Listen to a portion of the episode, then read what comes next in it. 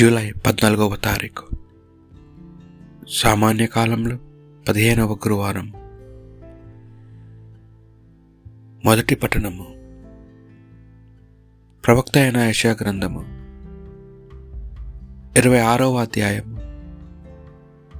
ఏడు నుండి తొమ్మిది పన్నెండు మరియు పదహారు నుండి పంతొమ్మిది వచనముల వరకు.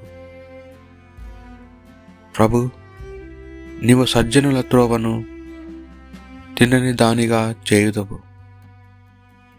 వారి మార్గము నునుపుగా ఉండును.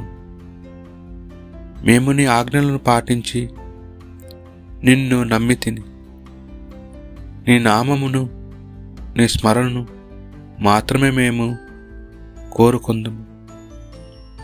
రేయి పూర్ణ హృదయముతో నేను నిన్ను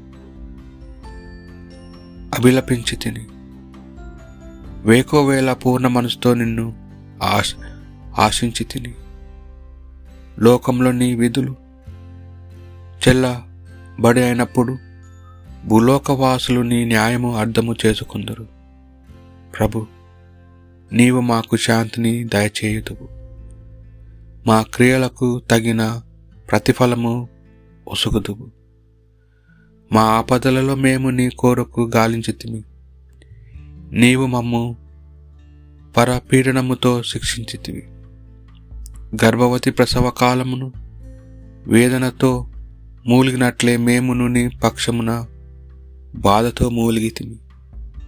మేము గర్భము దాల్చిన ప్రసవేదనను అనుభవించితిమి కానీ దేవుని ప్రస ప్రసవించజాలమైతిమి మేము మా దేశమునకు ఎట్టి విజయమును చేకూర్చి పెట్టలేదు మేము సాధించినదేమీ లేదు.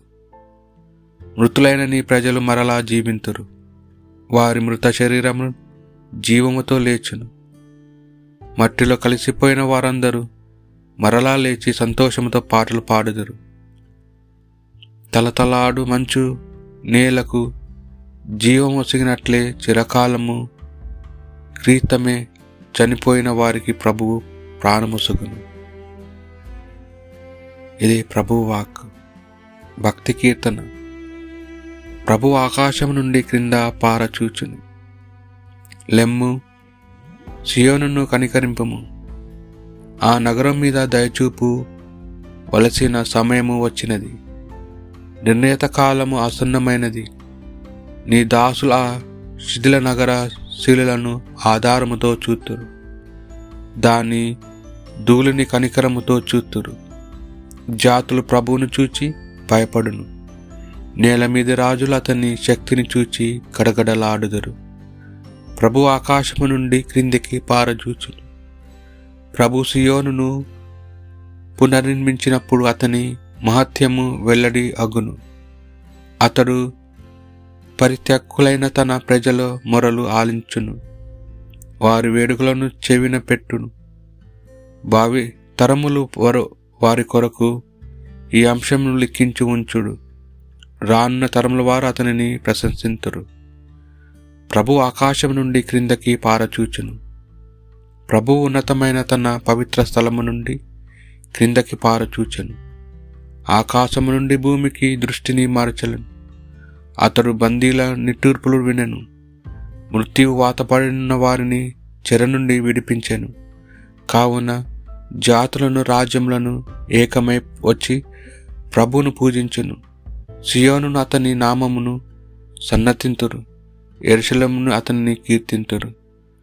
ప్రభు ఆకాశం నుండి క్రిందకి పారచూచును. పునిత మత్తయ్య గారు రాసిన సువార్త సువిశేషంలోని భాగం పదకొండవ అధ్యాయము ఇరవై ఎనిమిది నుండి ముప్పై వచనముల వరకు. ఆ సమయమున యేసు ఇట్లా నేను భారము అలసి సొలిసి ఉన్న సమస్త జనులారా నా యుద్ధకు రండు. మీకు విశ్రాంతి నొసగేదను. నా కాడిని మీరెత్తుకొనుడు. సాధుశీలుడనియు వినమహృదుడనియు మీరు నా నుండి నేర్చుకునుడు. అప్పుడు మీరు విశ్రాంతి పొందుదురు. ఏలైనా నా కాడి సులువైనది నా బరువు తేలికైనది.